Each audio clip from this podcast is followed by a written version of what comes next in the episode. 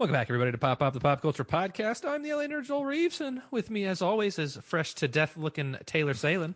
Hey yo, how's it going, everybody? You guys can't see him, but he's got a haircut. And Lauren Sperling Hi, friends. in the newly created Tier 5 lockdown. Oh, yes. mm-hmm. So exciting. That's horrible. Glad I moved across the world for school. Imagine, imagine living in a place where there's a pub every 30 feet. Uh, And you but can't but, go. you can't go. Or what would they, every 30 feet, every half meter? It's not I a don't it's not a fucking world I want to live in, Joel. that is a half a meter is far less than that, my friend. It's But like there's still inches. probably that many pubs. It's like six inches. There's a pub every six inches in London. Taylor, roll me those sweet, sweet jams. Wooka wooka.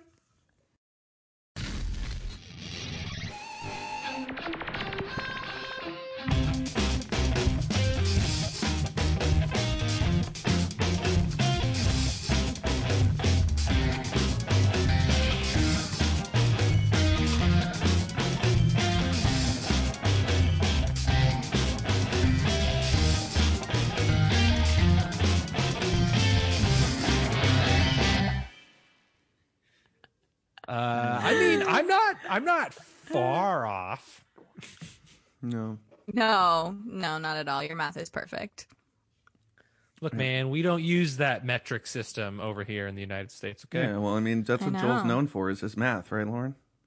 yeah. Exactly. Everybody, Exactly. everybody knows that. Joel's known for um, uh, loving Zack Snyder, being really good at math, and not having a beard, And also standing Spider-Man 3. and loving Spider-Man Three. Yep. Jesus Christ, I don't, I don't, I don't want to know that guy. It's like the, it's like that episode of Rick and Morty where like toxic Rick, like that's toxic Joel. Just everything you don't like. Yeah. Yeah, That's funny. I mean, in fairness, Uh, I probably wouldn't know that measurement if it wasn't for COVID and having to stay two meters apart. Well, I know a meter is three feet. So. I get it. It was, you know, I quick math isn't my Yeah. thing. I was wrong too then. I think Whatever. a meter is this is not a three feet, math. right? No, no, you're right. Yeah, one meter is three feet, so half a meter would be one and a half feet. Yeah. Okay, so there's a pub every two meters. And There today on the math podcast, We'll talk to you about the abacus, which is where counting was invented. Um, oh god, I hate accounting so much. Great, great So start, much. guys. Great start.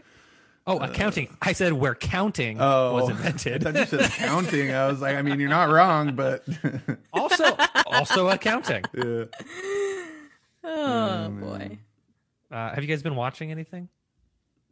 Uh, I have one main thing in particular, but Lauren, why don't you go first? All Lauren has to do is watch things. Yeah. I mean, not true because I'm back in school now. However, since we podcasted, I was on break and all I did was watch a lot of stuff. Nice. I heard in tier Um, five they force a Netflix account on you to make you watch things. Is that yeah, true? it's actually um we got the vaccine already and it's embedded in the vaccine. So Hmm. You got the vaccine, just, but they like- still lock you it down. just like oh my plays god! in your eyes. Yeah.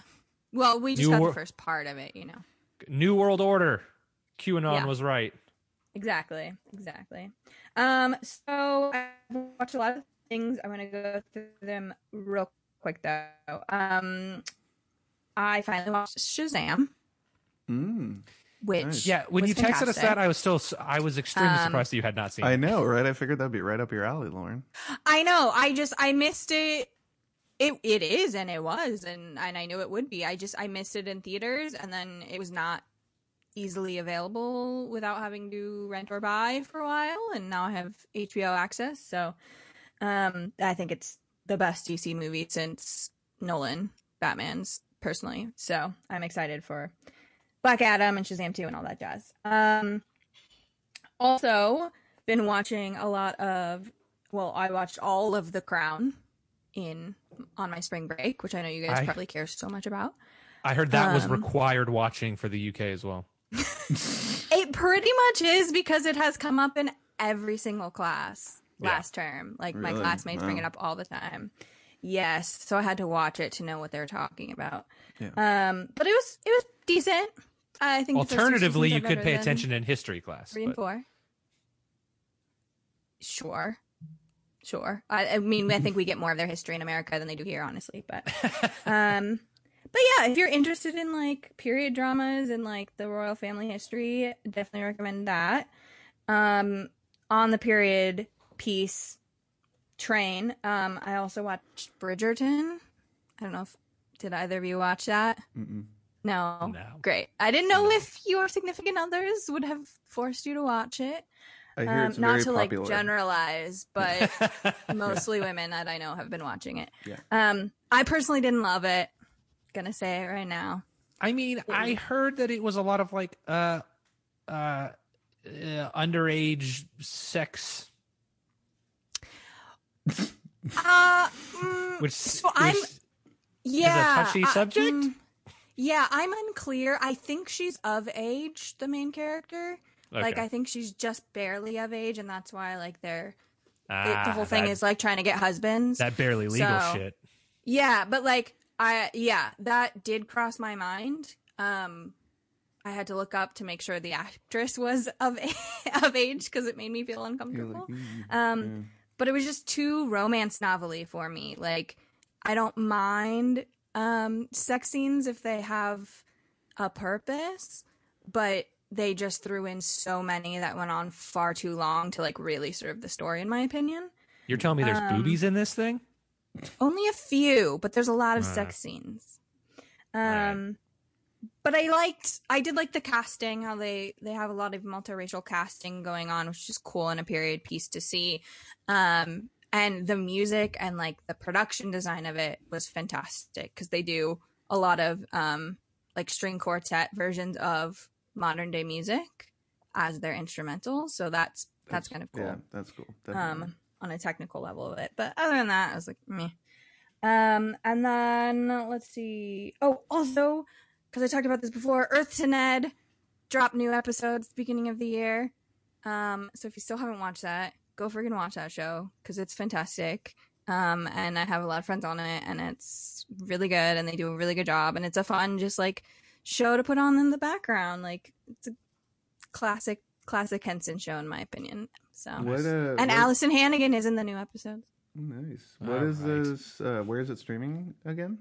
D- Disney Plus. Oh, that's right. That's right. Okay, yeah, I need Yeah. to check that out. Yeah. Um I have I honestly have a lot more on this list, but I'm not going to go on cuz we'll be here for Just a give year us, if I keep us the going. highlights. So um okay, so also oh, Soul. Forgot to mention Soul, Oh, but I, I didn't did know watch- if you would bring that up. I watched Soul. Um, and I thought that was great. I enjoyed that a lot. I liked it better than a lot of people are comparing it to Inside Out, and I liked it better than Inside Out for Mhm. Oh, sure. nice. yeah, it's um, very good. Yeah, yeah. Um, also, oh, I also watched. I used to go here, which is a new Lonely Island produced movie on HBO, Oh, Huh. I haven't Uh, seen that. starring Gillian Jacobs and um, Jemaine Clement. Oh no Mm, shit. That's good. That's Yeah. good combo. Yeah, Wow. it was. It's definitely. It's definitely like kitschy indie feeling. Um, My jam. I wouldn't say it was amazing, but um, but it was fun if you like that, and I really liked seeing Jemaine in the role that he plays. So, um, it's a cute. It's a cute little film. Um, sort of. mm, it's like between a coming of age and midlife crisis story. Is it directed by one of of the cool. Lonely Island guys? No, but um, uh, Jorma makes a cameo in it. Oh, nice. which is his great. Um, I'm he, sure pl- they're- he plays Bradley Cooper, but not the Bradley Cooper. nice. That's funny. That's, yeah, it's great. That's funny. Um, and then oh, I finally have watched some of the thirteen doc thirteenth Doctors episodes of Doctor Who. Mm. So I'm really liking Jodie as the Doctor. Um, Nice. I'm worried that it's going to be a struggle with writing like it was Capaldi, but I think she did a fantastic job taking over um, in her first few episodes. Yeah, jo- Jodie And- Whittaker, right? Is her last name? Correct. Yeah, Yeah. she's really great. I said the first time I saw her was in Attack the Block, so I'm glad she's doing great. With Oh yeah, yeah, yeah, Oh shit! Is that her? Yeah, she's the yeah. main lady. Yeah. Oh wow. Yeah. I did not. I ne- I never connected that. hmm That's awesome. Yeah. Oh, also one more that I recommend for everybody because I find Yes. it very cathartic.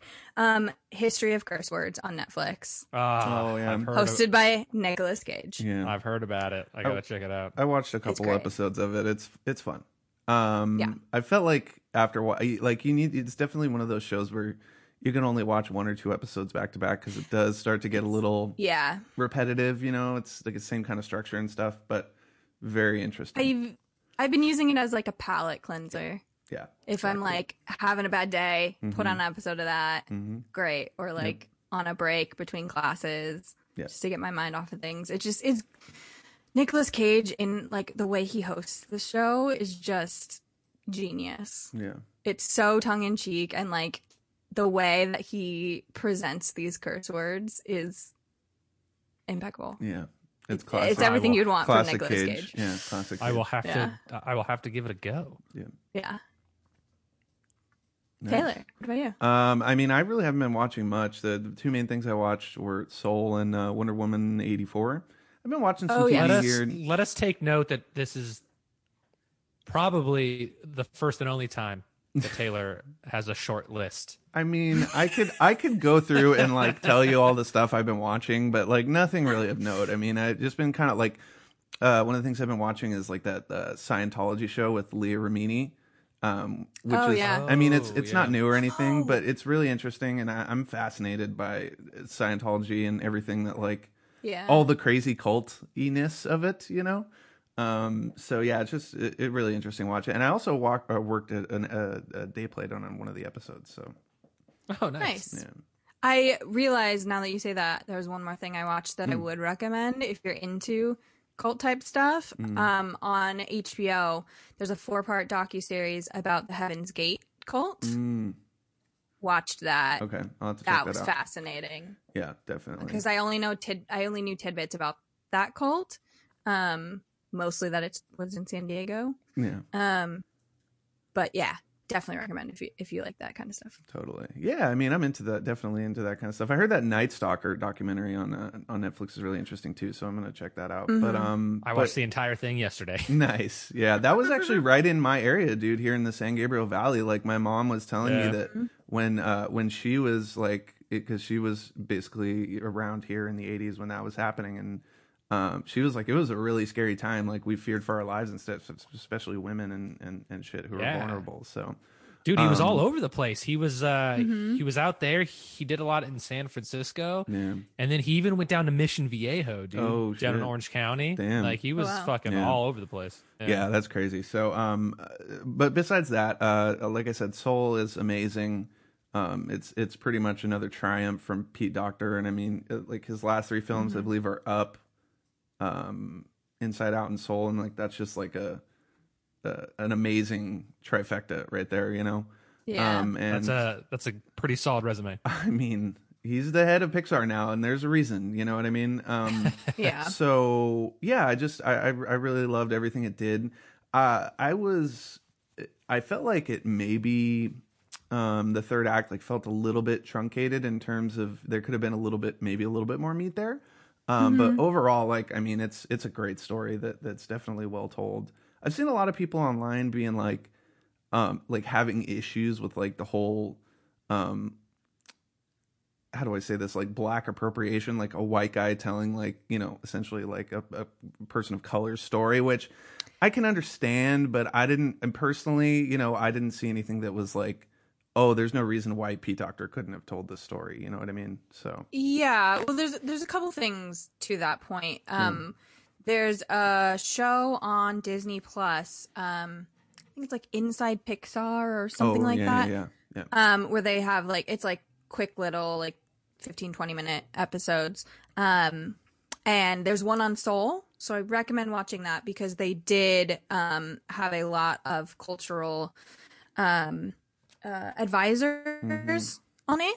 Yeah. That's Um, good. So I I see where people are coming from, um, but it wasn't entirely just him, like a white man telling the story. Exactly. Yeah. Like they did go through um, the proper channels, um, but to that argument as well, um, I have seen friends of color say that Pixar needs to stop um, turning all of their people of color into uh like oh god what's the word like different creatures right, like um, not or Dis- human. Disney rather sorry Oh, like yeah, yeah, yeah, like the Princess So, and the you know, Frog. spends- yeah, Yeah. Princess and the Frog. They're Mhm. frogs most Yeah. of the movie. Soul, he spends most of his time as the blue figure. Mhm. So Mm, And, yeah, I can see how other that's, uh, things. a big I think no-no. that yeah, that would be the I think the biggest um yeah, crit- critique for them moving forward. But- totally, totally. And, and and I don't think that's something they can overcome. And and you know, in this in this case, I definitely don't think like that argument is valid. It, it- again, it's like me, a white guy, saying that argument isn't valid. So it's like take that with you know, what you will. But I just don't. I just I think it was done in good faith. You know what I mean? And it's it's a lot Yeah. like Coco, where Lee Unkrich came in and like. Like he's not Mexican, you know, and yet he was able to tell this story in like a loving and convincing way that like pays tribute to those traditions.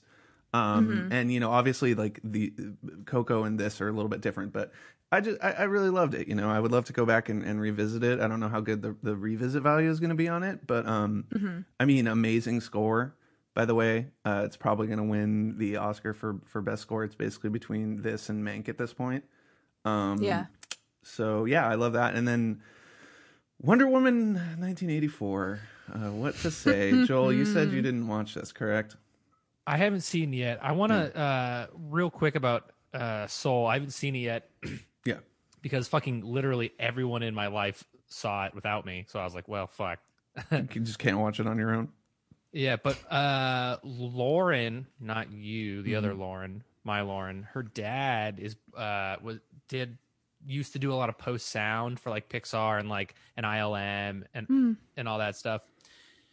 And I can't remember who exactly from Soul. I want to say maybe like the lead animator or like maybe like a storyboard artist or someone um went and watched Lauren's dad play jazz music for like inspiration of like um the animation That's for cool. the the movie. Yeah, Heck it was yeah, pretty dude. rad. Yeah, That's that's, really cool. awesome. Um, yeah, and I mean the Um, way. and I, I'm sure I'll find it cool whenever the fuck I see the oh, movie. absolutely. And the movie is like obviously a, like a, a huge. Um, it's a huge love, love letter to music in general too, which you know Yeah. always you know gets to my soft side because I I'm a huge you know music was my first passion. So, um, so yeah, I mean. Again, Soul's amazing. Wonder Woman eighty four. I know you haven't seen it, Joel. Um, it is Less amazing.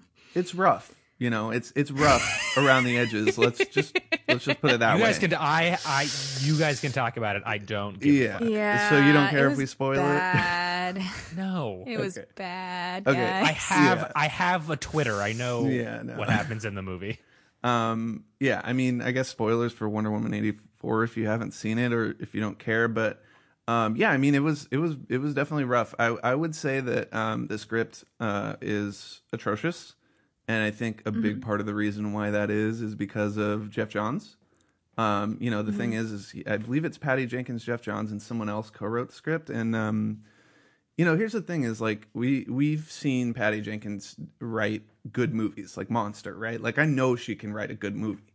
Um, so for me, it's like the only logical conclusion is Geoff Johns got his fucking mucky hands on the script and decided to be Geoff Johns. You know what I mean? And I'm not I'm not even kidding when I say that. Like I think his hand in this story and the screenplay itself um, is probably Oh, I the, believe you. the biggest detriment. Um, the biggest detriment to to to this movie. Um, other than that, I think like some of the performances are really fun. I really enjoyed Patty Jenkins as a director in this movie. As a writer, not so much, but as a director, I thought that her vision was really interesting and, and took s- s- some chances, you know, in certain respects. And like, I I respect that. Um, you know, there's big uh, there's big Donner, Richard Donner, Superman vibes um, in this. You know, I've heard um, that, which yeah. is cool, especially in the beginning. But I mean, uh, like, I don't know how you felt about the whole opening sequence, Lauren, but I just felt like that uh, just was completely unnecessary. And uh, ironically Yeah. enough, Patty Jenkins fought to keep that in the movie, and it's like you totally didn't need a ten minute action sequence of like a young Diana like doing this relay race or whatever the hell it was. So Yeah, I I mean I feel like we I, I, there was a second watching it where I was like, did we not see this in the first movie? Like, yeah. are we using the same well, we, footage? we we didn't, but it's basically I know, like I know, we didn't. it's a it, different like, context, felt but the same freaking thing. Yeah, Yeah. Totally. the same intention, message behind it, whatever. Mhm.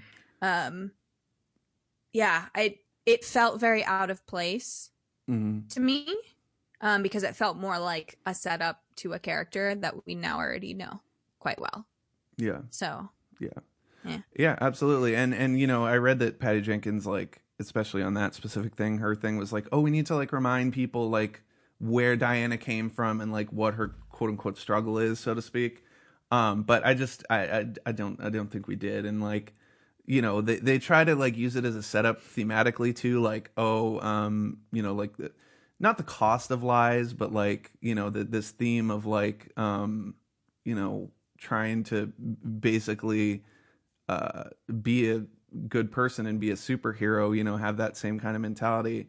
Um, I just, you know, I didn't really think it was necessary. So I will say that beyond that, I really love Pedro Pascal in this movie. I mean, he can Yeah. do no wrong. I, like again, the character is written pretty terribly, but I think Pedro Pascal actually does some really, really interesting stuff. You know what I mean? yeah, Um, yeah, I agree. I think he was the best part of that movie. hmm And obviously, the parallels um, between him and Trump are pretty apparent. You know, especially since the movie is like set in the '80s and you know all that kind of stuff. And um, Yeah. but that that's the thing is like I think it's like deeper than that. You know what I mean? Especially what what's happening with his character in the movie. So For sure. you know, some really interesting stuff there. I think the whole way they brought Chris Pine back was weird, personally. stupid. Yeah. I mean, it's not only. I know that I it- keep describing this movie as stupid, but I mean, it does. It, it not only doesn't make sense, but like Joel, the whole way that, that that they bring Chris Pine back is that there's a wishing stone in the movie. No, and, yeah, I and she wishes. But did you hear about the whole body swap thing? Like, he doesn't actually come back. He basically like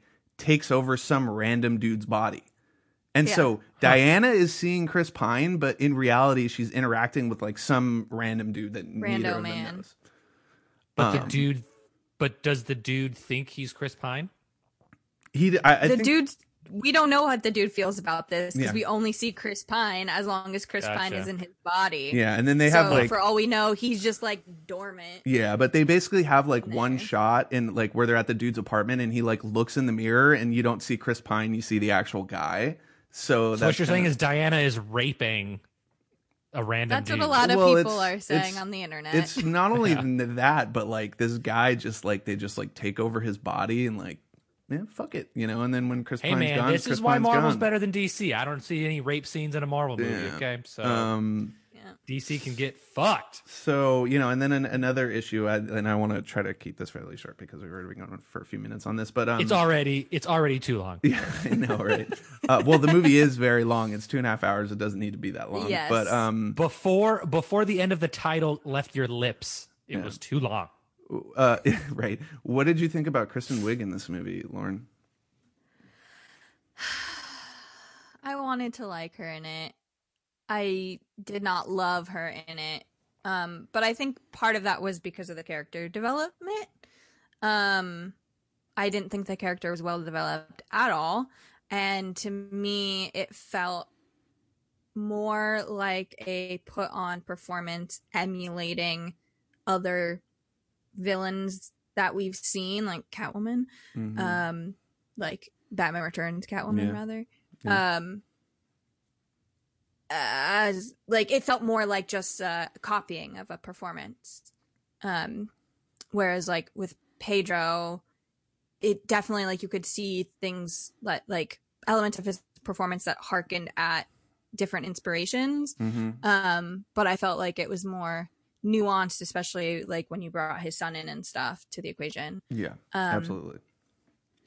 So Yeah, totally. Yeah, I mean, she I didn't like, love her in it. The writing doesn't do her any favors. Let's put it that way. You know what I mean? Mm-hmm. I think I think the casting of Kristen Wiig as a character like Cheetah is actually kind of a, a little bit inspired. You know what I mean? Like, there's you could do something really interesting with that, but obviously the script doesn't really do her any favors. And I think one of the biggest biggest problems of this movie is they shouldn't have developed her so quickly into the cheetah character like Mm-hmm. she definitely should have been one of those characters that's kind of a side supporting character And then in the Mm-hmm. third movie, like you have a little bit more leeway to expand that arc. You know what I mean? As opposed to trying to do the whole thing in, in one movie and having the Max Lord stuff. Like it's just classic sequel. Are you telling me that a superhero movie took a nerd with glasses and turned them into a villain too soon?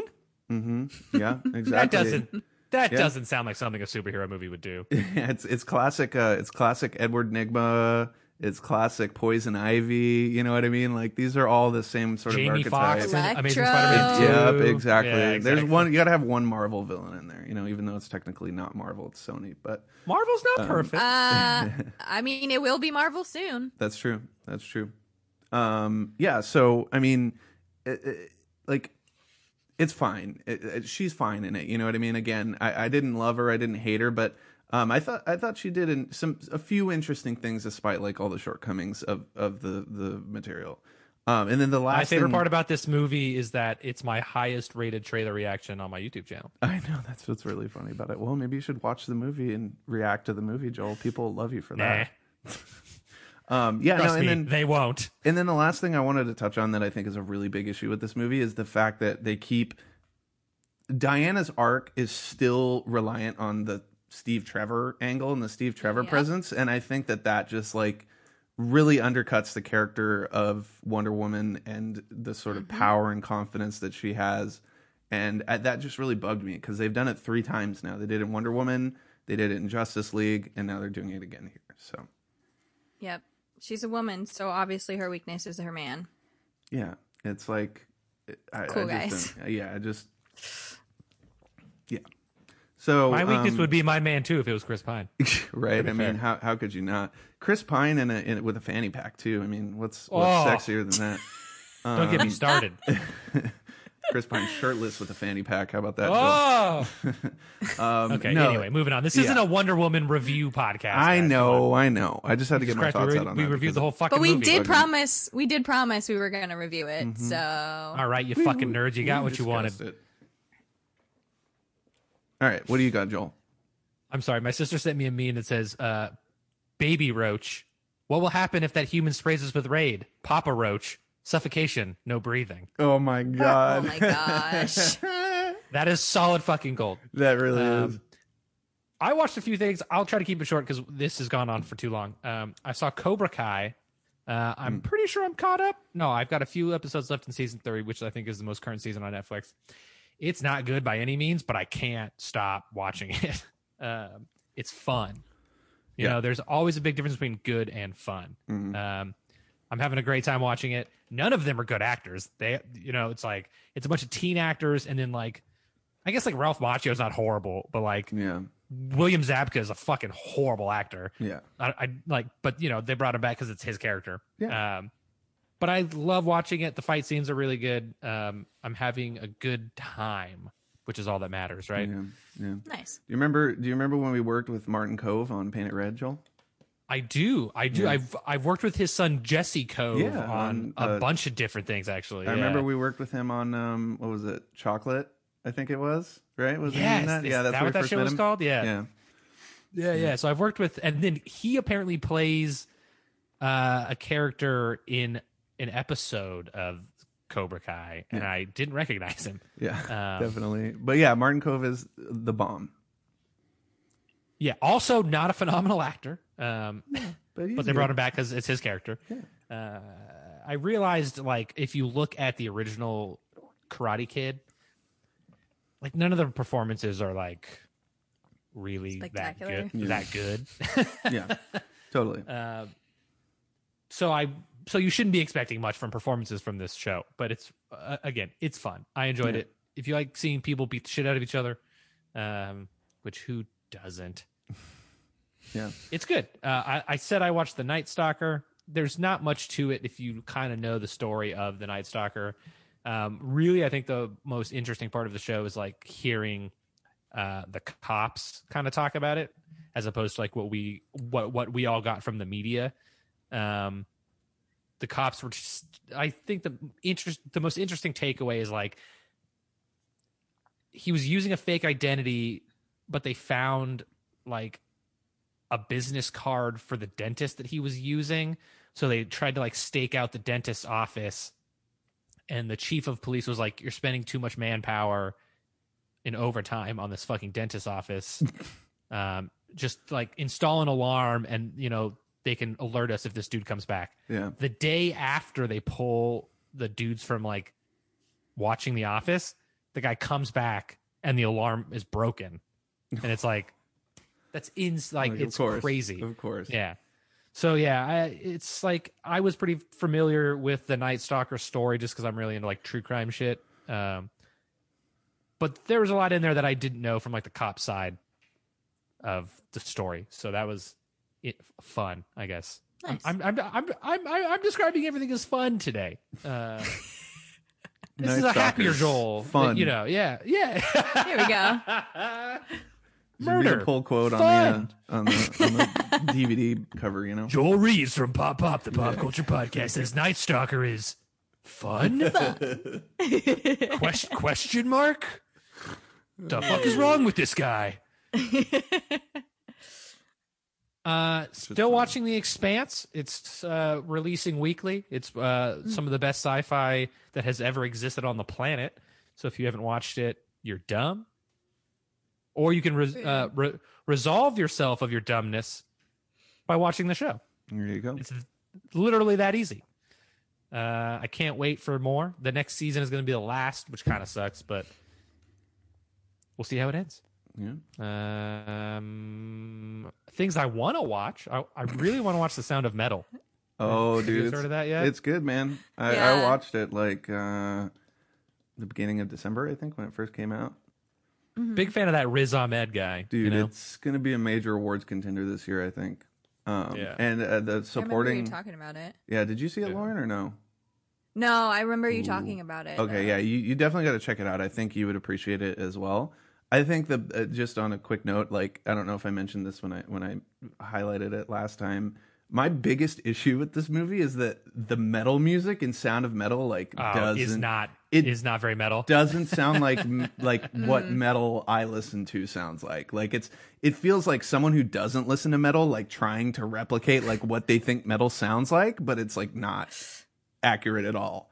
But that's just like a tiny little chunk. Like there's like if you my, guys Yeah. heard the kind of music that Taylor listens to, you would you would have nightmares. well, I listen to all kinds of music, but I was raised on rock and roll and heavy metal. Yes, so um, uh, yeah, no, and it's funny because my buddy Brian, like you, obviously you know Brian, but the he was in my um my uh wedding party, Lauren. Ah, the dude who dropped his gun in the hotel room. Yeah, and broke his bottle of Jack that I gave him for fucking for the wedding because he was so drunk.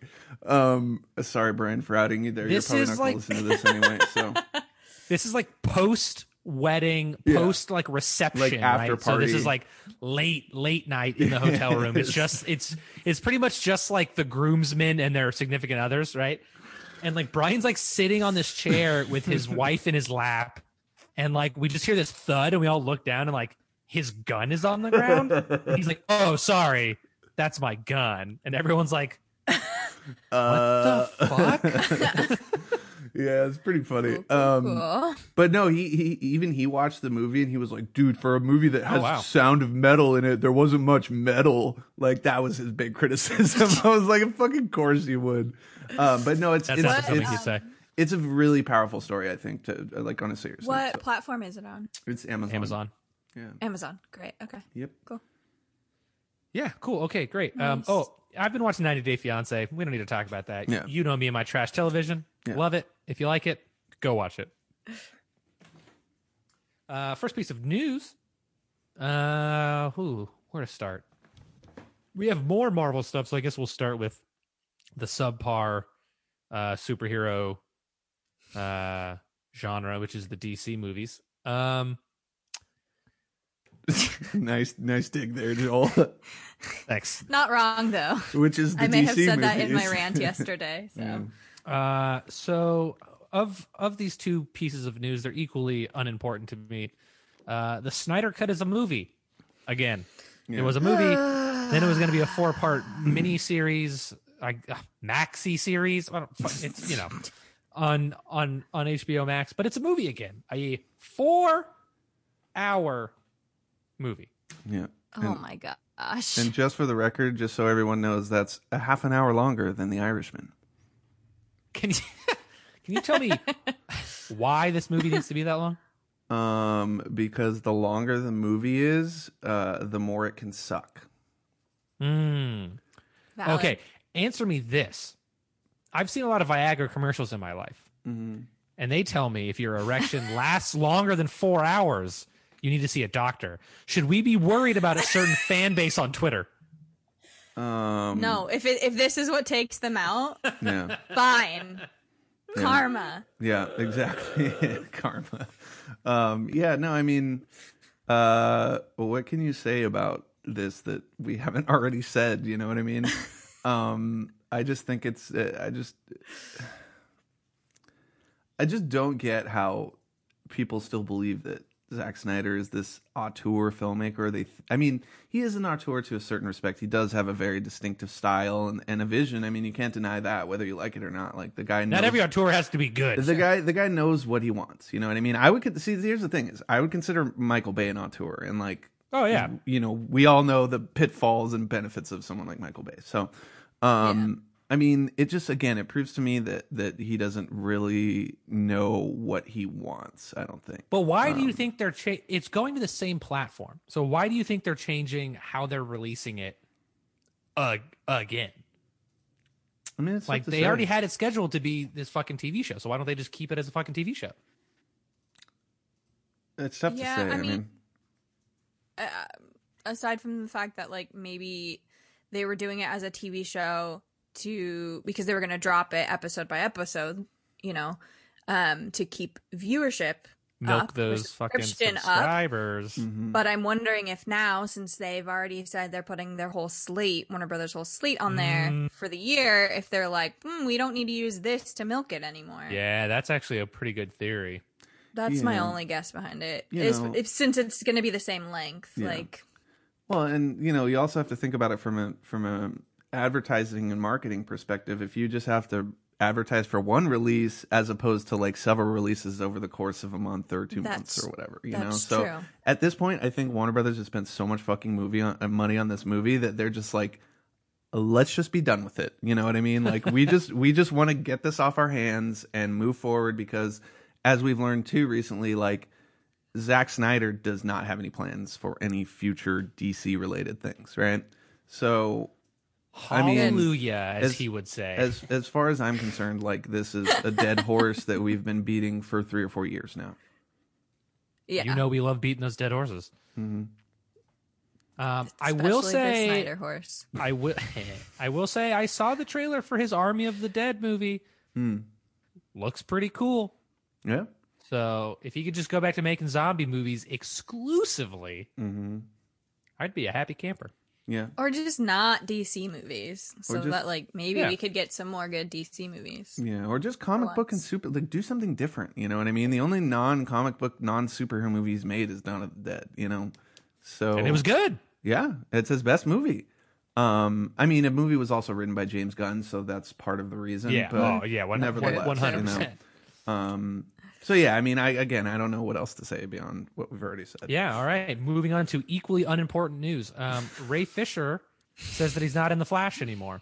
Um, I found the wording interesting because it doesn't say Cyborg is not in the Flash. He says I'm not going to be playing Cyborg in the Flash. So I don't know what that means.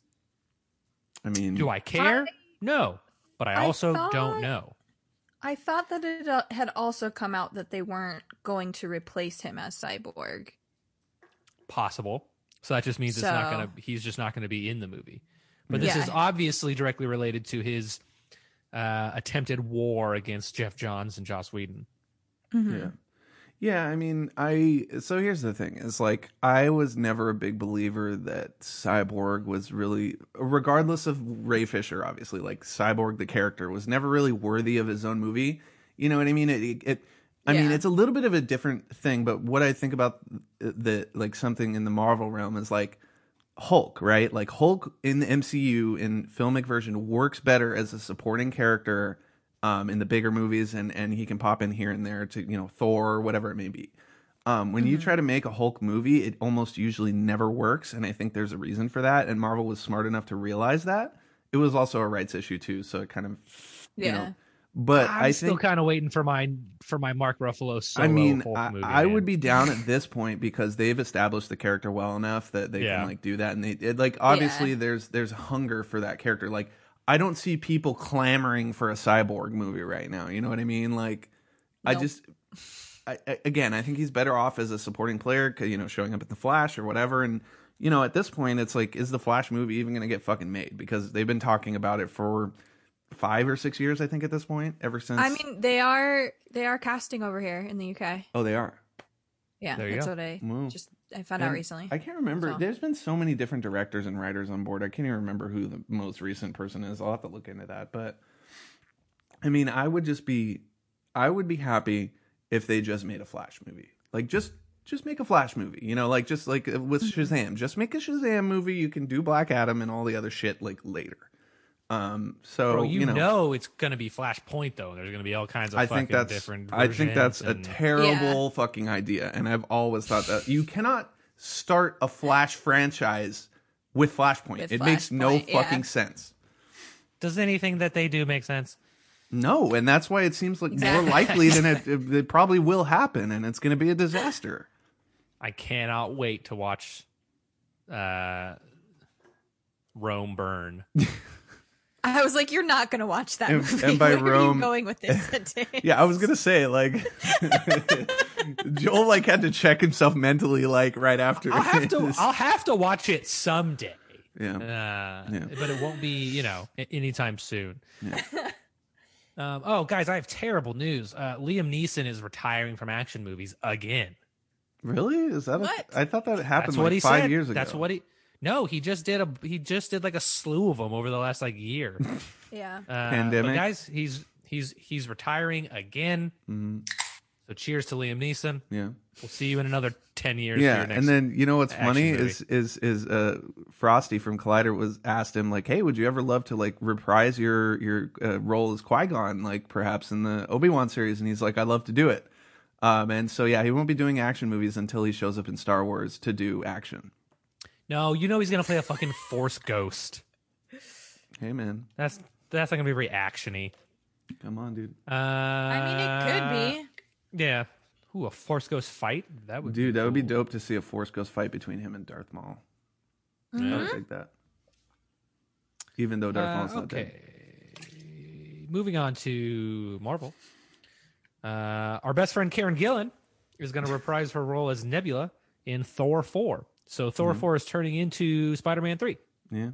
I mean, th- th- honestly, this isn't surprising. Like, th- I mean, we knew the Guardians were going to have some sort of element in this, Yeah. and, and Nebula Yeah. is part of the Guardians now, so it's like, I'm not surprised by that. I would expect this to be some sort of cameo.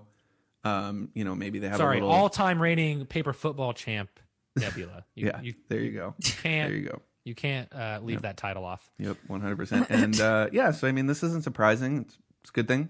Um, I'm glad they're bringing her back. More more character development on her end. Um, hopefully, we can get that Nebula TV series down the road. Yeah, I mean, it only makes That'd be sense. I feel at the last we saw Peter Quill, he was out searching for Gamora. Only makes sense to have her sister there Mm-hmm. uh, in some capacity for the search Yeah. or the Well, and- find. If I'm not uh, if I'm not mistaken, isn't it Thor and the, the Asgardians of the Galaxy, right? Yeah. Mhm. Okay. Yeah. So that's Yeah. perfect. Exactly. Not surprised. I just, I just want Beta Ray Bill. So give me Beta Ray Bill. Oh my gosh. Uh, that's all I I'm want. sure he'll. I'm sure he'll be there. I'm still. I hope so. There's still a little piece of my heart that's missing when we realized that Christian Bale wouldn't be pra- uh, playing Beta Ray Bill. I Bill. know. Um, Yeah. but you know, hopefully But- it'll happen at, at some point. It's pretty cool. Uh, look, I was sad too, but I'm fine with who he's playing. Oh yeah, he's gonna do a great job no matter what. So that's you know. Uh, Kevin Feige uh, announced and didn't announce a couple things over the last Unannounced. few weeks.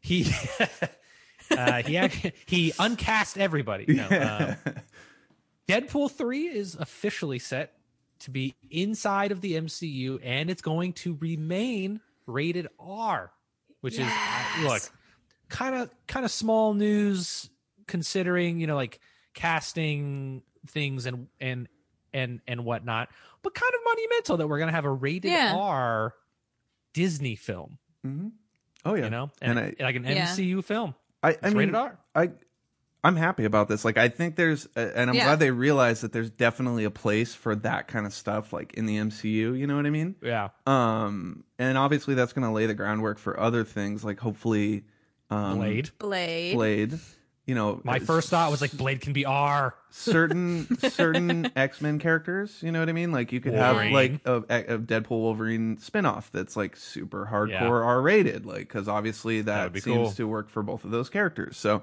things like that it opens a lot of doors and um and yeah, I mean uh, we can just keep wishing that that crossover is going to happen at some point. So It Yeah. makes me sad and curious.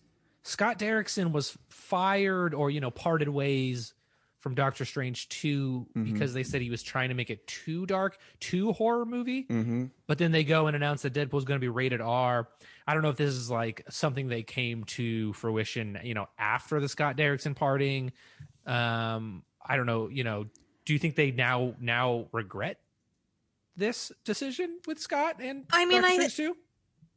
I think it it kind of lives in two different realms. Um, because Deadpool isn't necessarily rated R for like horror and stuff. You know, it's Ah, mostly pee-pee language poo-poo and some jokes. violence, Yeah. some Mhm. violence. Yeah. yeah. Um, whereas it could just have been that they don't want Doctor Strange to go that horror direction. Mhm. Mhm. So I think it's less about like ratings and more about story content. Yeah. Right. Whereas like you can't not have Deadpool be rated R. Especially once that's Yeah. been established I twice. mean, Once Upon a a- Deadpool is proof of that. I went and saw that fucking Yeah. movie in the theaters, and I was just like, "This is just not the same," you know. Um, yeah. I mean, I liked it, but it's definitely not. yeah, the I mean, it, same. it was a fun experiment, but it was just like, and a, it's like, a, I went to fuck, paid for the same movie twice when you told me that this Yeah. would be a different movie, and it's really not, you know. But that's a, Yeah. it's neither here nor there. Um, I, but I agree with you in the sense that Lauren, that's what I was going to point out is like these are two different approaches that we're talking about. You know what I mean? Um, and I also think that especially with the hiring of someone like Sam Raimi, that really tells me that like okay, Doctor Strange is going to be very much like um, the the supernatural elements and stuff like that, but with horror like tinges to it, right? Like if you think about the Doc Ock scene from Spider-Man Three, like that's Oh, a yeah. pretty much a straightforward horror scene. But it's within the larger realm of like a Marvel superhero blockbuster. So Dude, that's I- such a good scene. I know it's probably one of the best scenes in any superhero movie ever. like just as a standalone scene, you know.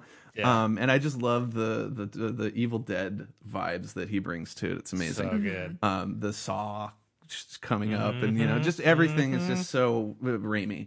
Um, and yeah, I mean, I, I again, I think that like it isn't necessarily a bad thing that like Scott Derrickson left the project. Um, because he's going off to make like his horror movie right now. Like he's in North Carolina shooting. I think it's Good. him and Cargill. Um, they wrote this thing called, I think it's the Red Phone or the Black Phone or some some contained like a horror movie that they're gonna make now that they wrote. So it actually sounds really interesting. It's a Blumhouse movie.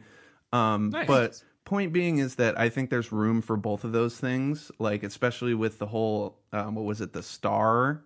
I think it's called on uh, Disney Plus that they're going to be putting out that whole Yeah, section yeah, of yeah. adult content, you know. So Yeah. I mean, it, it. I don't. I don't really see this as an issue or like the MCU like breaking from character. If anything, they're just diversifying. Yeah. Dude, I segue. I got high as fuck and watched The Invisible Man. Oh yes, it's a That gr- shit was fucking awesome. It's a great fucking movie, dude. It's a it's a great movie.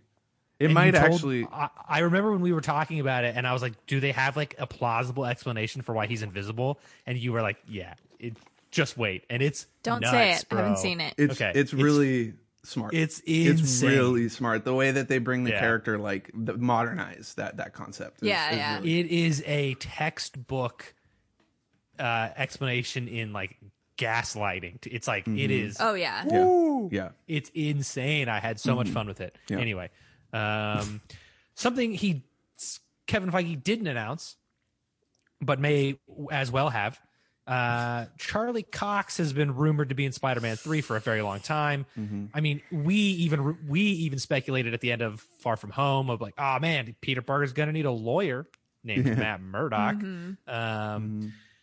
Kevin Feige was asked about the Netflix properties, and he, I think by Frosty actually from Collider was Yeah. saying like, "Hey, where do all these Netflix properties uh l- like l- land in the MCU?" Mhm. And he said, "Oh, you know, we're always looking at all Marvel properties, comics, Netflix, you know, movies. Yeah. We're looking at everything, you know, to take, uh, uh."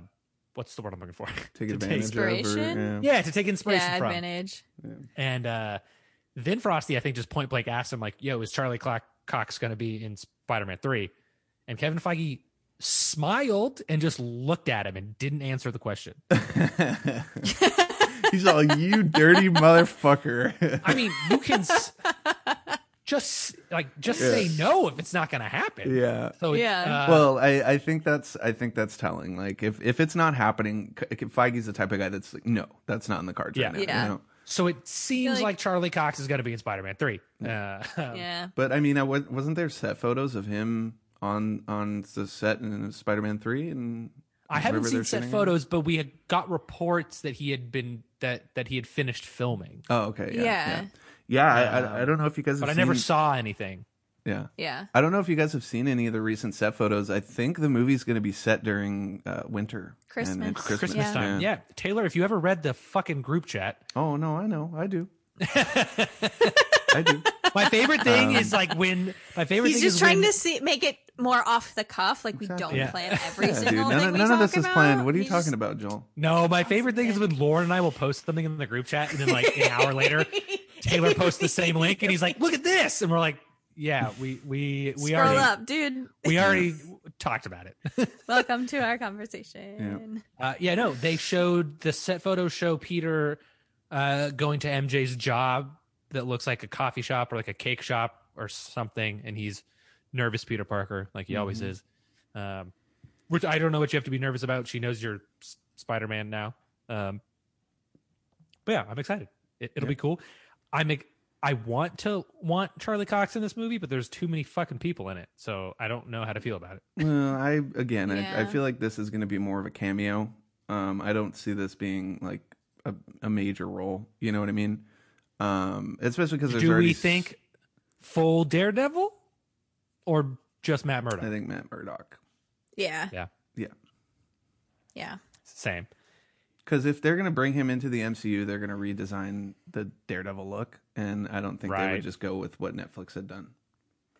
Yeah. Uh, yeah. It's. I mean, it's. If it ain't broke, don't fix it. You know what I mean? That's true. But they're also doing Uh, two different things, so you have to remember. that. Right. Uh, Yeah. Casting news: Ethan Hawke, notorious for shitting on superhero movies, uh, cast in Moon Knight as the lead villain. Yeah. So, you know, apparently money can buy happiness. Um, hey, unless he finds it like it's a really interesting character to dig into or a really interesting story, you know. I mean, that's Yes. ultimately like he's the type of actor that that's ultimately what he responds to. So, true. Yeah. I mean, this is the guy that was also in fucking Valerian. So, I mean, you know, The best sci-fi movie of all time. yeah, yeah, Luc Luc Besson over here. Um, I know. Look, my favorite meme of all time is the Moon Knight. It's like the, it's the Photoshop from the comic panel, Yeah. which Yeah. I, I, I want it to be real so bad, but it's not. Where he's like, Dracula, where are you at, you big fucking nerd? Where's my money? Yeah, where's my Um, money? I want Ethan Hawke to play Dracula. that would be amazing, dude. But also, like, dude, this is why you need to watch uh, Wonder Woman eighty four because like Ethan Hawke Dracula with the energy of Pedro Pascal in that movie. oh my Yeah, gosh. yeah, Yes. Uh, um, I'm not a huge Moon Knight guy, so I don't yeah. even know where to begin on who he could be playing. Mhm. Um, but it's just, it's too, dude. It's Oscar Isaac and fucking Ethan Hawke in a movie together. Yeah, or a, a show. It's a show. I think I've said a movie a Yeah. couple times. totally. yeah. The show. okay. Um, but fuck, that's Yeah. gonna be good. Yeah, it just brings it just I mean this is totally random, but it's just funny to see how like Oscar Isaac going from all these big blockbusters and then you realize like he was in a ska band in his 20s and shit and it's just so A funny. Christian yeah, ska Christian band. ska band. Yeah, dude, you should see the pictures Not just a Lauren. ska band. Yeah. It's a trip. It's really a I did trip. not know that. Yeah. I just Christian ska to me because like a ska song would be like we drink beer and we smoke weed, and I feel like a Christian ska band would be like Jesus, he rose on the third day, and you're like, what the fuck is happening? Huh? That's funny. Christian ska makes no sense, man. Yeah, uh, just you know, uh, I, again, that's a total like non sequitur, but I just it's funny seeing how far he's come as an actor. So Yeah. That's okay. Now that we've gotten real, real news out of the way, there is a rumor, and it's been confirmed by a couple people on Twitter, a couple people that usually get some pretty good scoops that have turned out to be correct. One person claiming that he has actually completed the Spanish dubbing for this character in WandaVision. Uh, if you don't want spoilers, if this comes out to be true, skip ahead like five minutes. Um, but Evan Peters is supposedly coming back as Mm. uh, Quicksilver in WandaVision.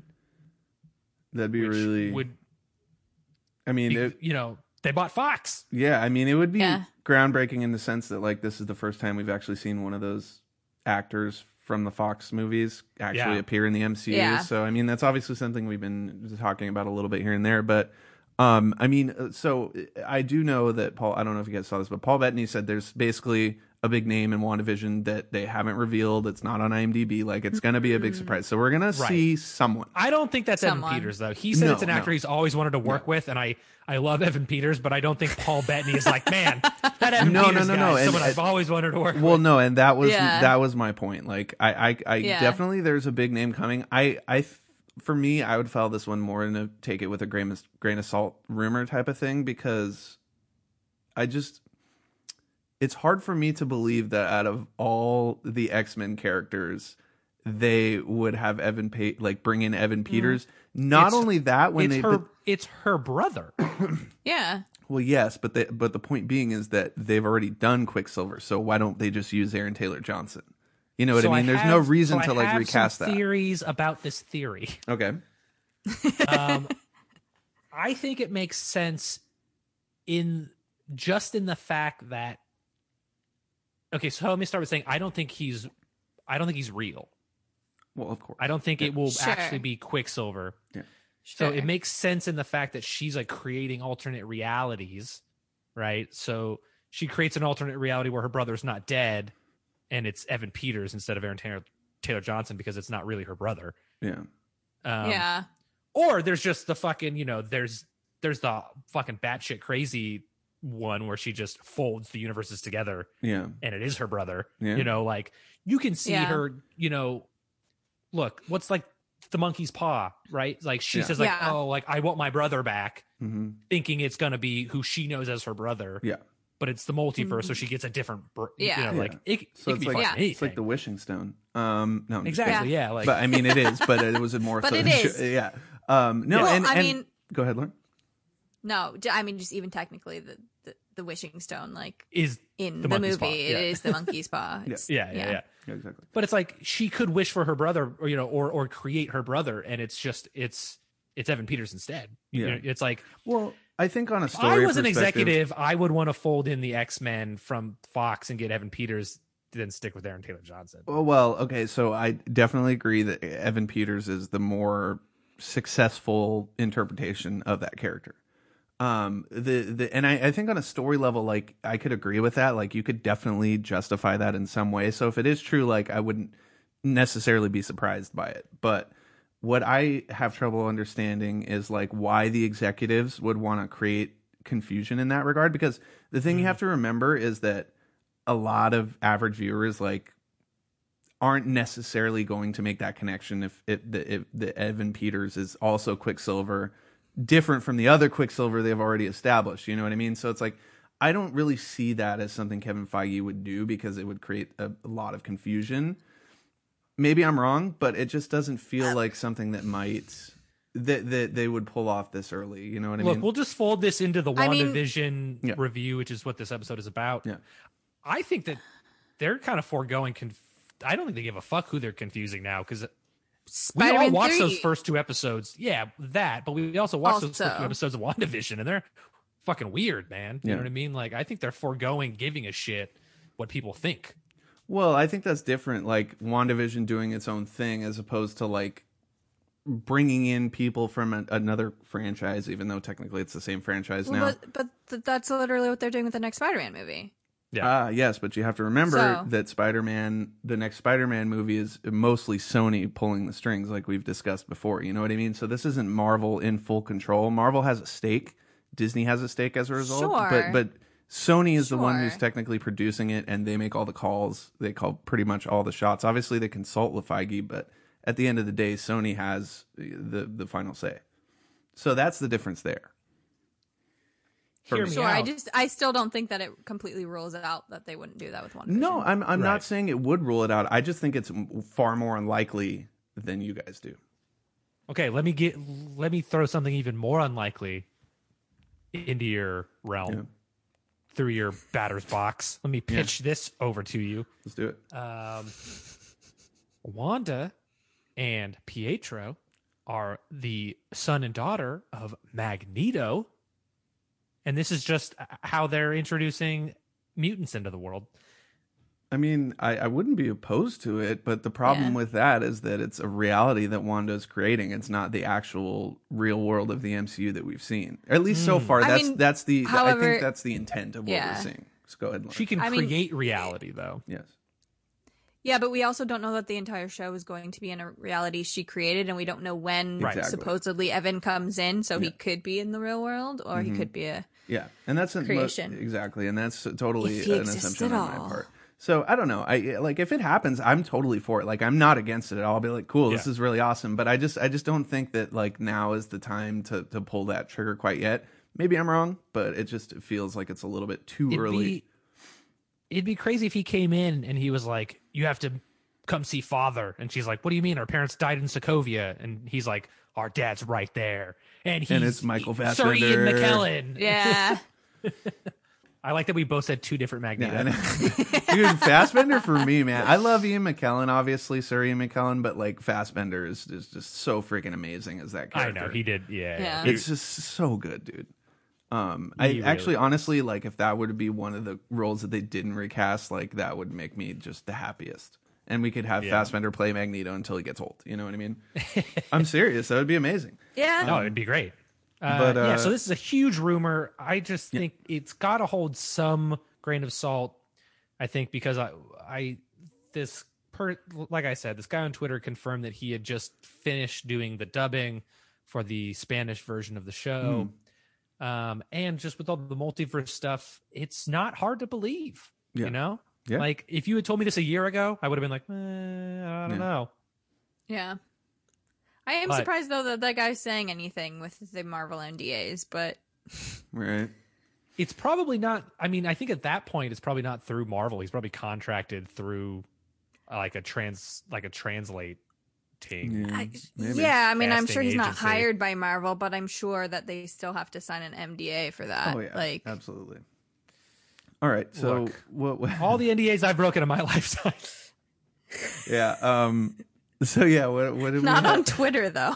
yeah that's true That's seriously in a public forum. just just on this podcast Yeah. yeah. which i guess that's proof that nobody fucking listens because i haven't been sued yet Yeah. um yeah that goes right into wandavision which we all watched Yeah. hopefully taylor Yes, I did. I did. okay good Nope. Just kidding. Sorry, I didn't. I watched Sarah work on the trailer. It's gonna be Mando Part Two, You did. where Taylor doesn't stay on track. Yeah. you better watch every fucking week motherfucker Oh, I'm Um, going to. i watched it i watched it at midnight bitch I didn't. I watched was it like- the next morning. Ah, you. I should have. I texted watched you it- Spoilers. there 8 wasn't a.m.? much to spoil. Like, I know. I watched it at like I watched it like two hours after it came out. Nice. Nice. So, 10 a.m. Yeah. Nice. Uh, first thoughts. What'd you guys think? It was funky. Lauren. I just want to say, I told you so. What do you mean? I Yeah. told you so. Oh, that it was going to be fun. I told awesome. you so. Yeah. Yes. From the moment that it was announced Mhm. at Hall H, I said, that's going to be dope. And everyone was like, mm, I don't know. That sounds weird.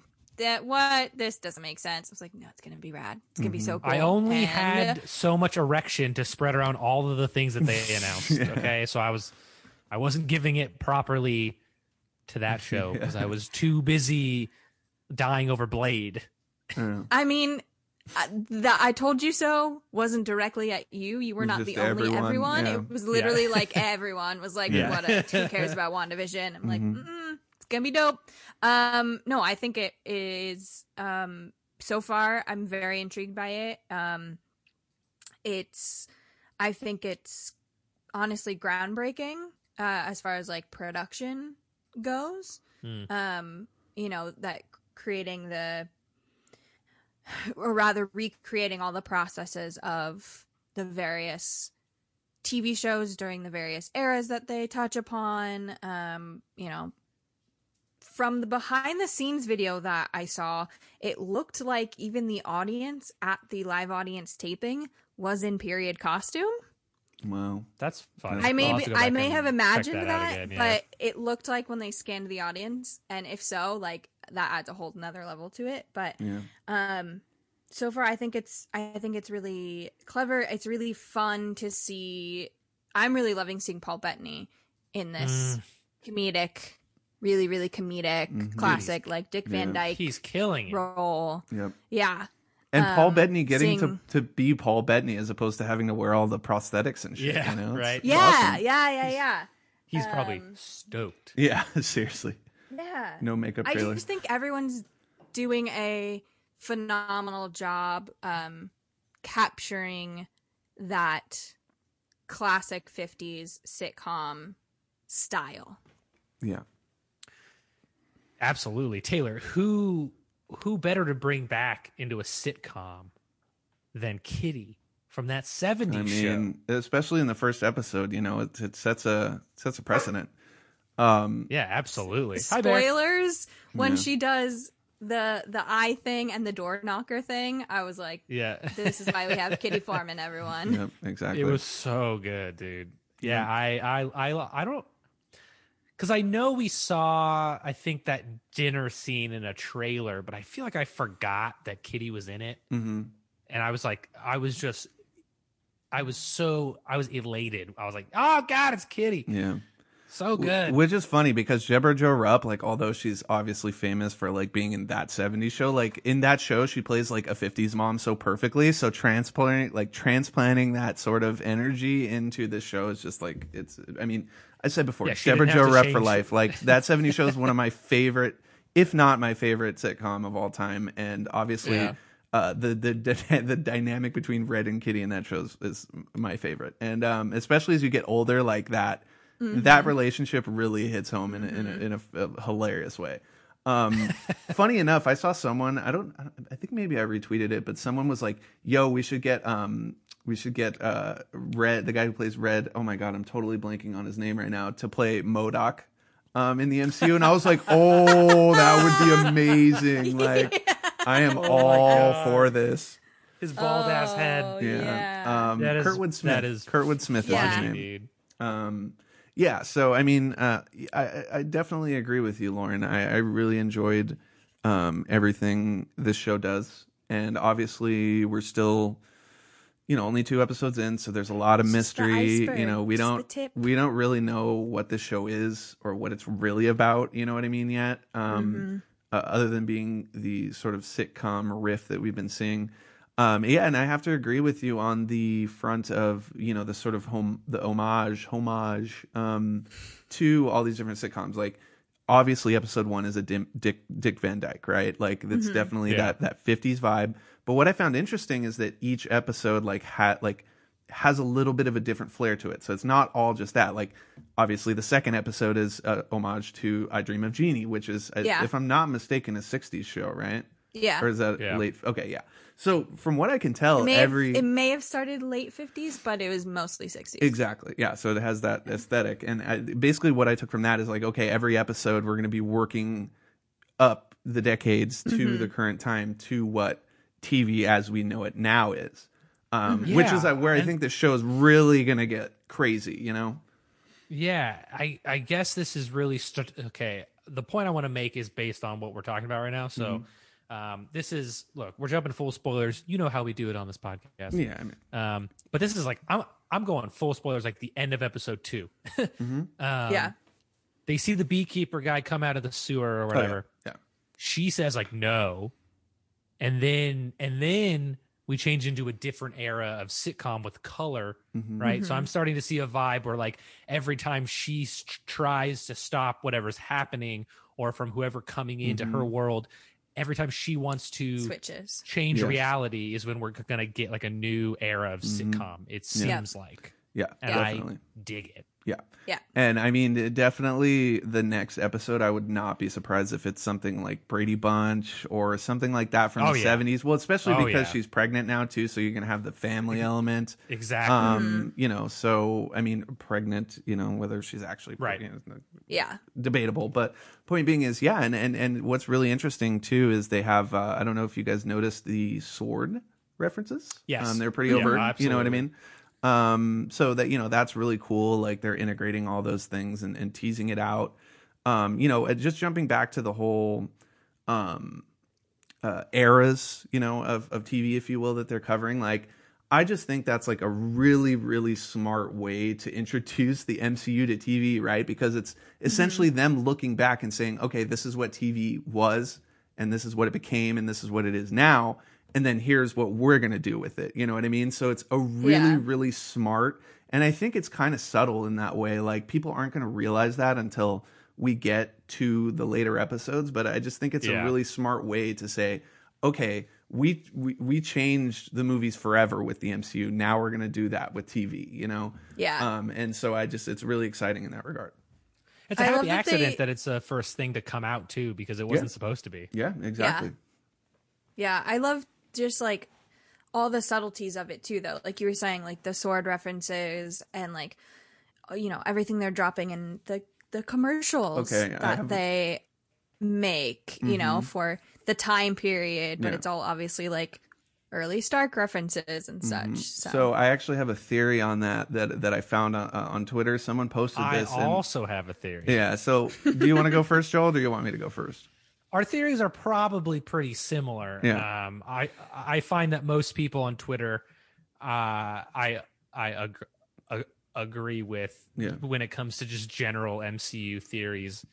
Um, but I mean, I think it's just her compartmentalizing her traumas in her life. hmm um because Yes. the stark toaster is like the repulsor beams is like the sound the toaster's making hmm and i just it's like stark was responsible for the death of her parents hmm so that's like her compartmentalizing trauma into a commercial and this tv and this fake world she's living in Yes. Mhm. and then the watches are hydra which is Strucker. baron von strucker Yep. who was Mhm. who was um uh experimenting on her and Pietro. Well, they're they're the ones. Strucker's the one responsible for their creation. So Right, Yeah. yeah. So that's just her compartmentalizing that Mhm. trauma Yep. as well. So I it's it seems like that's the same theory that you have. Yes.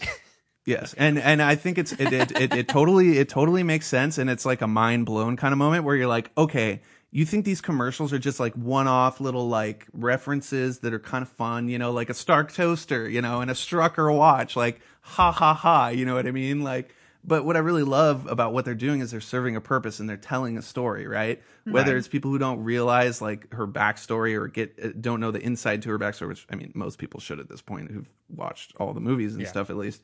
Um, but it's also telling that story in like a way that's inventive and unique and original and also fun. So I'm Yeah. I'm all about that and and like it obviously just maximizing like um, what you do with the show, you know, the creative potential. So Yeah, well, I mean, she's clearly created this alternate reality to escape from, you know, the traumas in her life. Um, or at least that's my theory so far. mhm. Not that she's been like captured by someone, right? So yeah, if she's living a good life in this fake world she's created, there has to be an outlet for the bad things that have happened in her life. Mhm. You, so I Yep. just yeah, I f- I find it extremely inventive and Mm-hmm. fun that like while she's living this fun, uh, perfect husband wife life, that there's like these commercials on TV that are like, yeah, but your life used to suck. yeah, And exactly. it's like, remember this? yeah. And Well- she can't fully escape from it. I mean, commercials often are earworms, so it's like Yeah. perfect. True. It's true.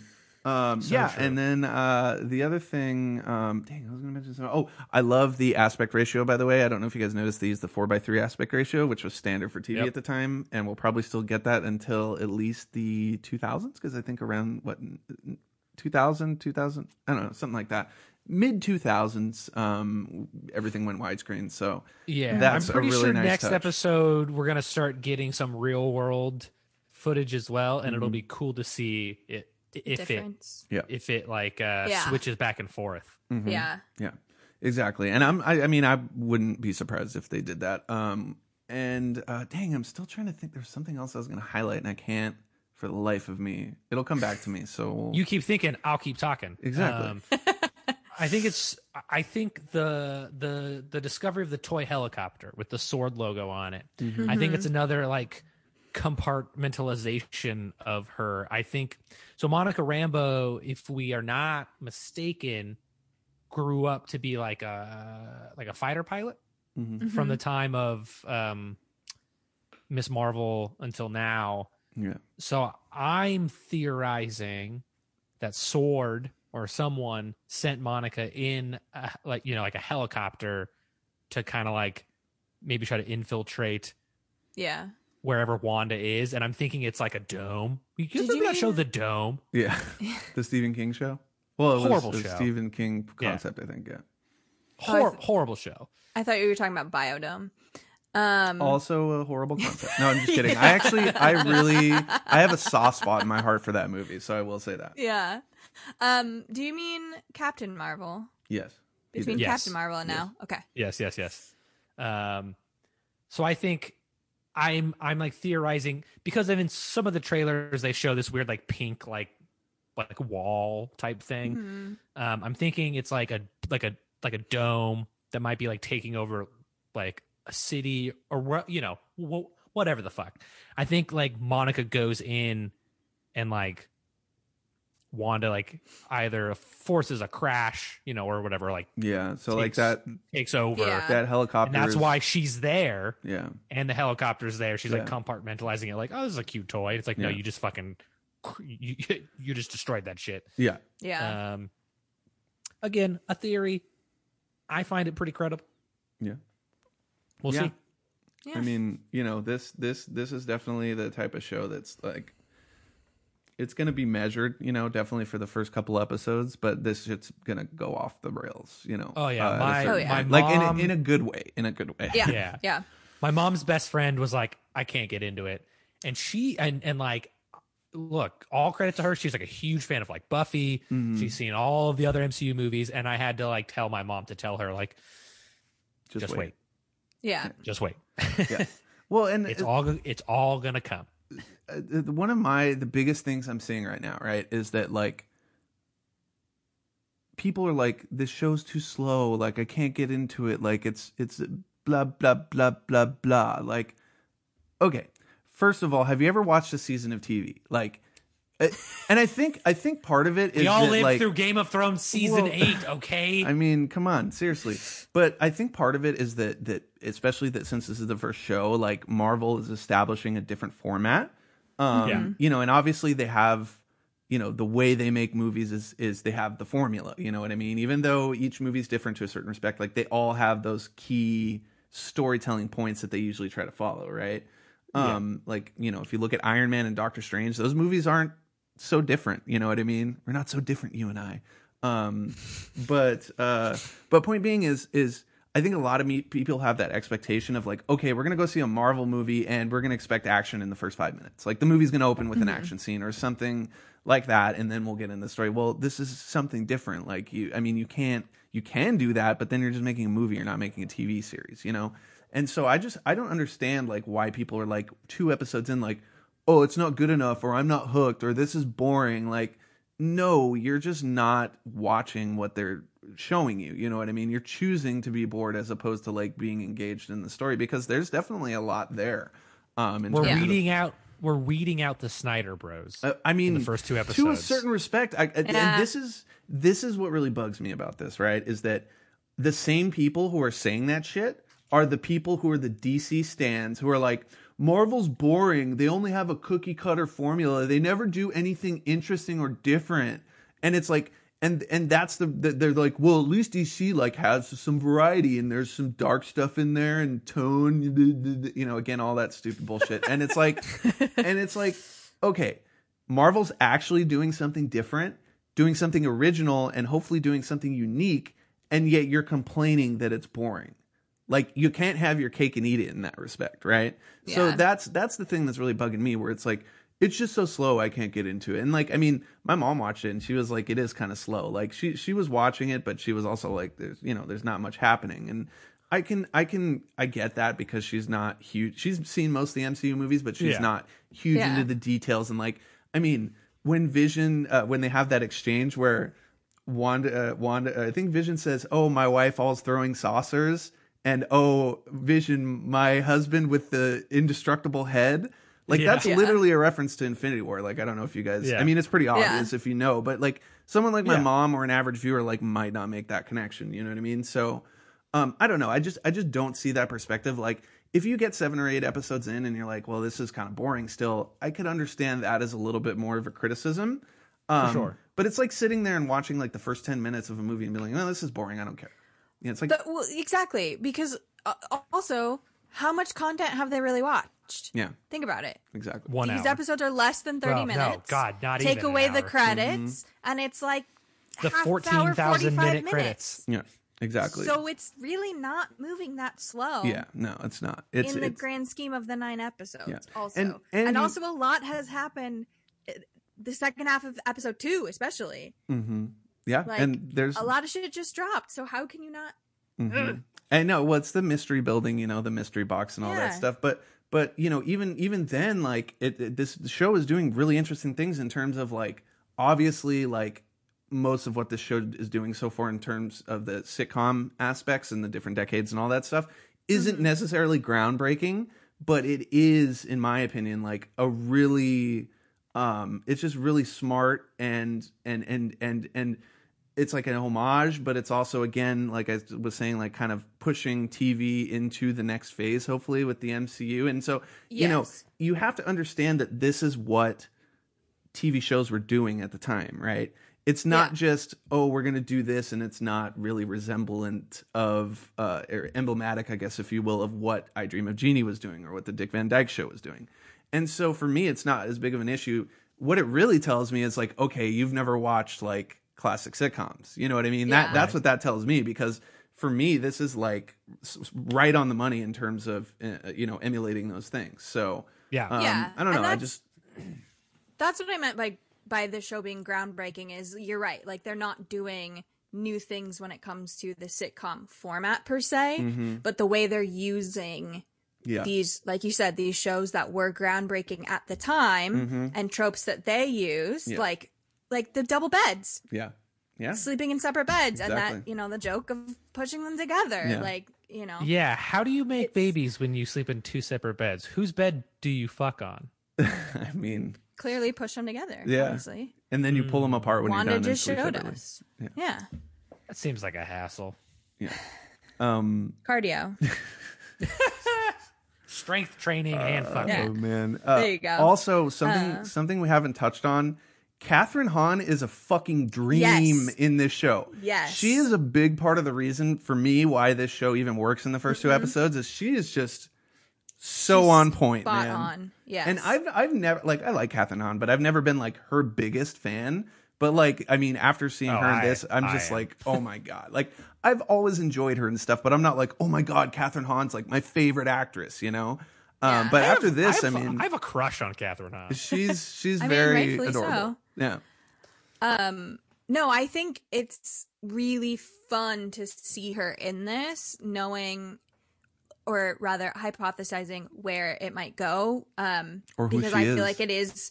Yeah, but I also feel like it is quite different. What we've seen of her so far is quite different from anything else she's played. Mhm. Um, like I feel like she usually plays more like real life, grounded characters. To, so to see her in this character role is really exciting to me. Yeah, I just think of that. Uh, Like, it's a gas, and I'm like, oh my Yeah. god, it's so good. You guys want to follow me over here to Joel's theory corner? Yeah, let's Again. do it. Let's do it. Are you going to talk about the brooch? No, but you Oh. can tell me about that. Um, you go first. You go first. sh- I believe that Kathryn Hahn, the character of Agnes, is playing Agatha Harkness. Hmm. Agatha Harkness is a uh, a one of the I don't know if it's the only or one of the only surviving witches from the Salem witch era who uh in the comics it's really long and convoluted about like her son's important blah blah blah blah who cares Yeah. uh the the most important thing in in this regard is that she teaches Wanda magic right Mhm. so like Wanda clearly has this hex magic that she's using Mhm. um in the comics agatha harkness uh kind of like uh is like her mentor like uh Gotcha. trains her in the way of this magic and i think i think agnes agatha harkness i just think it's too i just i just think it's So happening. either Yeah. it's happening or it's just a, simply an homage in the name. Because you know how they'll do that sometimes. Well, they'll just homage certain things and not really use it. So it, it's either of those things for sure. So this is part of the same theory. Mhm. Um, the brooch. Um, if you Mm-hmm. look at pictures of of Agatha Harkness in the comics, she Yeah. has this Mhm. brooch, Yeah. and then Mm. Kathryn Hahn wears a brooch in the show. oh okay Yeah, yeah, that would make hell sense. yeah People are- that Yeah. Speculating That's further interesting. because of that. See, I wasn't. So. I wasn't even. I wasn't even thinking about it in that regard. I just said my my big uh,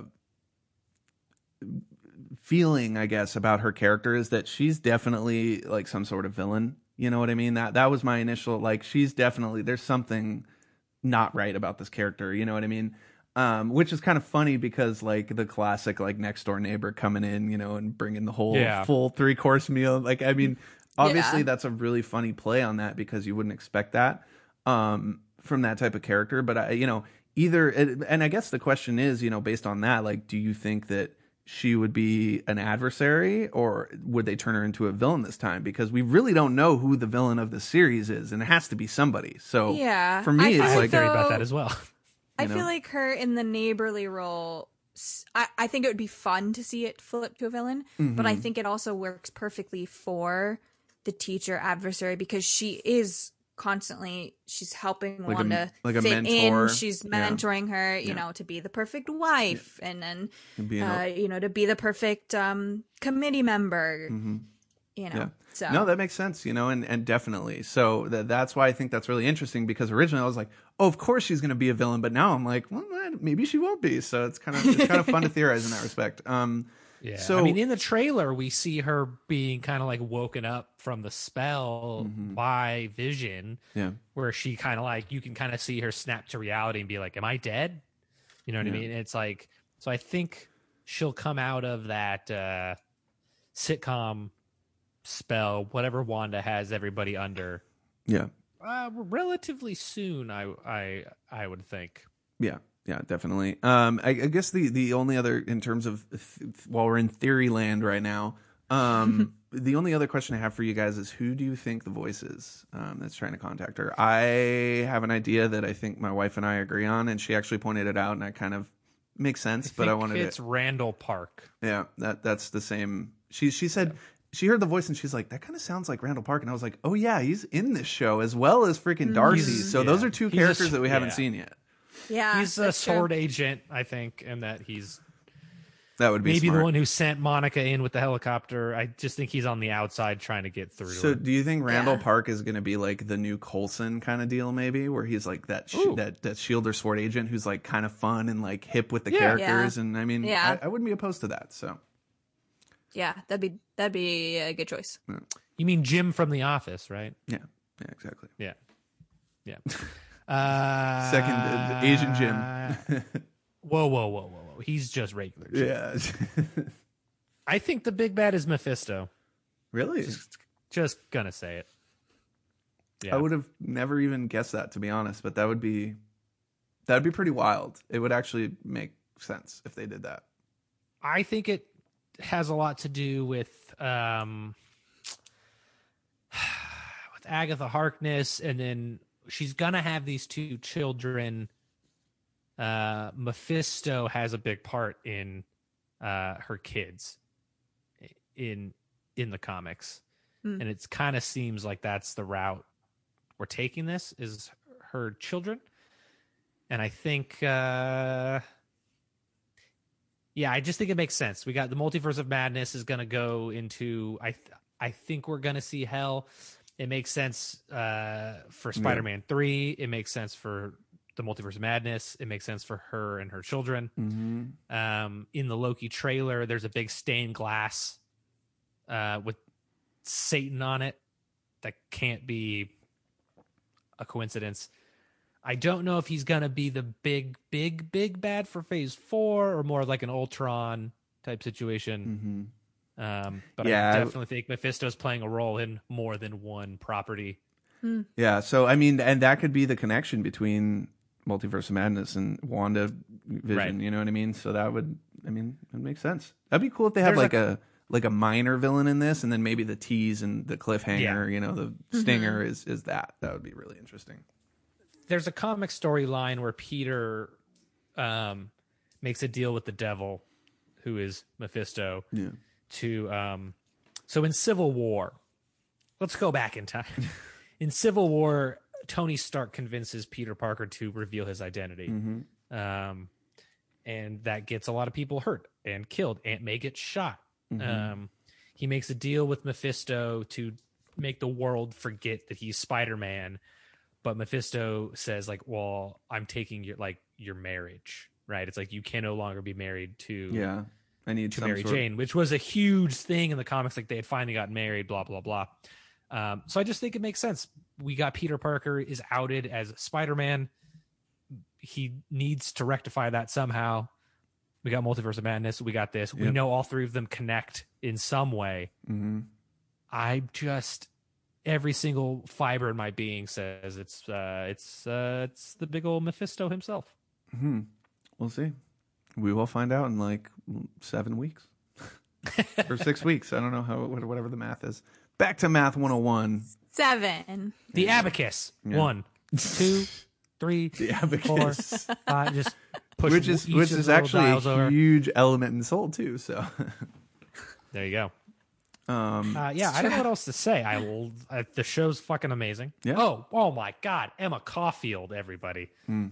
Fucking Oh, yeah, surprise Anya appearance. from Buffy herself Yeah, is in this good. show, in the same scene as a bunny rabbit. That cannot be a coincidence. That is funny. if you know Buffy, you know why it's funny. yeah. Um, Uh, your favorite scenes from the show so far? What do we got? hmm. Ooh. one scene each. I'll start so you guys can think. Uh, the magic scene, everybody. The the fucking oh, was that yours? Yeah. It just Paul Bettany playing like drunk so Drunk Vision. vision. It just was so And, like, good, man. the whole setup for that scene too of like the reasoning of like the gum in his gears and the little Yeah. animations Yeah. for that like I don't eat. But that's What? the I effect. don't eat between meals, which Yeah. I definitely eat. it's like yeah, so good. yeah. Um, uh, and um, a a masturbation joke in the Marvel Cinematic Universe. I have heard this is m- primarily used for mastication. Oh, I Yep. don't. I don't do that. Uh, that's so funny. Um, I guess for me, I think the magic scene is definitely one of the first ones. I mean, it's a whole sequence, honestly. Um, Yeah. Yeah. It's like what th- half of the episode or whatever. But uh, I uh, I think I'm gonna have to go with the dinner scene. I think my love for Debra Yeah. Jo Rupp, like really, so far. I mean, that's just like you know a really interesting dynamic that's happening where they're they're um, you know, like the whole mix up of like she thinks they're gonna have an intimate night, and like obviously he brings that like it's classic sitcom. You know what I mean? Um, yeah. Yeah. And yeah, I just I I just think it's you know it's again it's that scene is not anything new, but it's just so well executed um, that I really enjoyed it. that scene begs the question um so in that in that scene wanda doesn't ask vision to help the guy who's choking she tells him she like commands him to Mhm. so that begs the question like is this an alternate reality or is she like like i said with my like dome theory is she Mhm. just like taking over part of a town and she's controlling all these people like little chess pieces and she has to tell vision like Hmm. save him right like there's a there is a i want to say like a computer script right there's like a like a process playing out something happens that's wrong and she has to command him to fix it It's tough to say at this point, personally, for me. Um, I think that definitely Vision is still dead, you know, and obviously he's just around because she's in in we're in her head basically. Um, so it's gonna be it's gonna be interesting to see whether or not like how they incorporate Vision into the exterior world. I guess if if they're gonna incorporate him at all. I, Right. I, I mean, for me again, it's really hard to say at this point just because we know so little. So lauren your favorite Yeah. scene I feel like you guys took all the good ones. Um, okay, I'll switch mine. You can have the dinner scene. no, it's okay.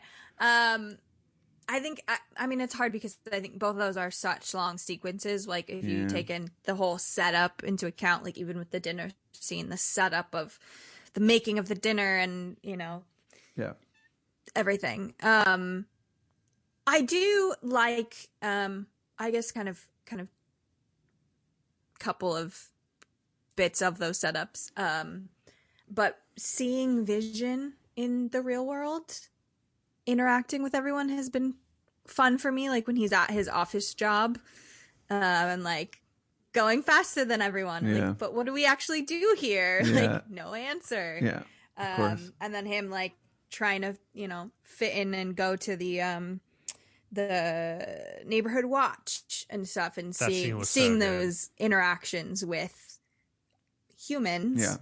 Uh Like Vision trying, to, lead a normal life, cover- basically. yeah yeah this guy's a communist yeah. Yeah. Yeah, agreed. I mean, that's uh, that, that. That was going to be my backup as the. i'm um, definitely not a computer Yeah, i'm Yeah. a human man that's pretty funny. Um, yeah, I mean, it- it's obviously there's still a lot to come, uh, but I think this show is off to a great start. It's MCU on TV, you know, the, they're going to have to come up with like a, another acronym for that now, because you have the MCU Yeah. and then you have the MCU TV. I don't know. We got to come up with something better. the It's got to be better than this. the mtvu The MTVU, the There marvel you go. television universe Yeah, I like it. mtv the music television universe I want my MTVU. there you go that could be another wandavision commercial Yeah, right. oh In my the god 80s, that, that would be that, amazing. that would be good wouldn't it Yeah, that'd be really good.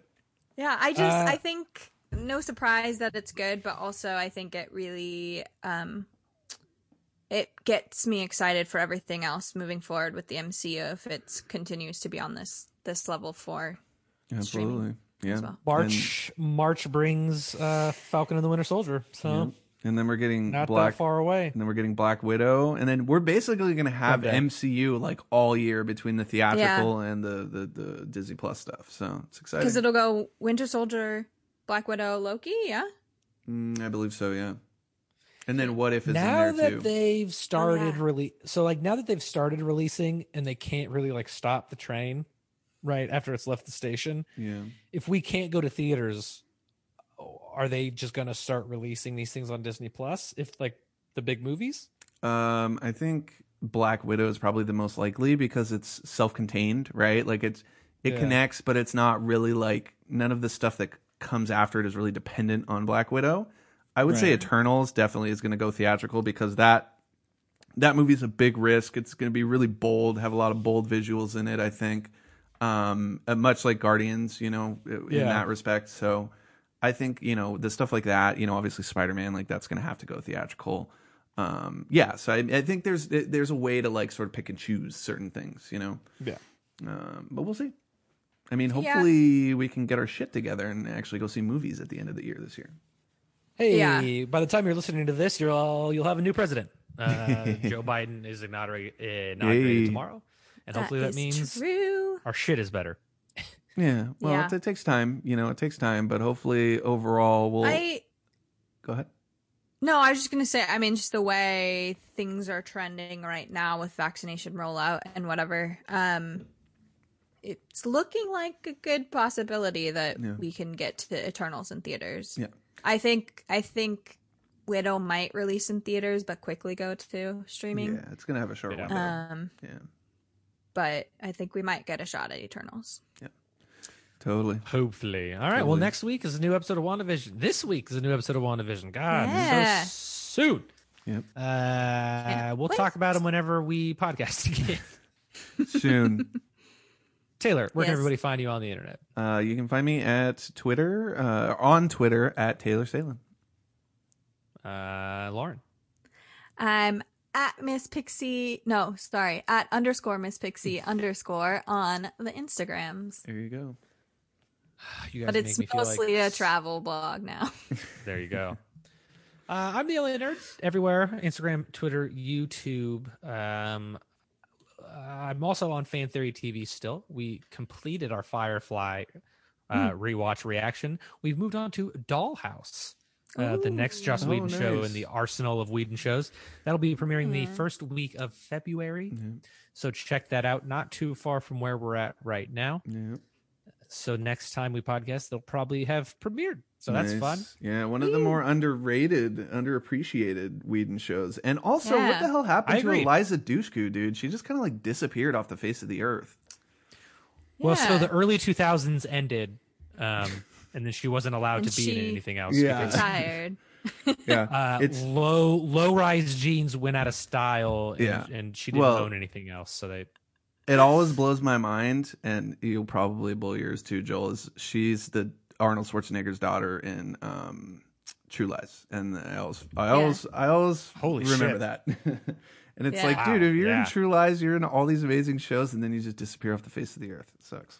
she's the lead in Wrong Turn, that fucking that horror movie, that, that franchise. I'm Yeah, sorry, wrong, I- wrong I turn think six. She was only in the first wrong one. turned.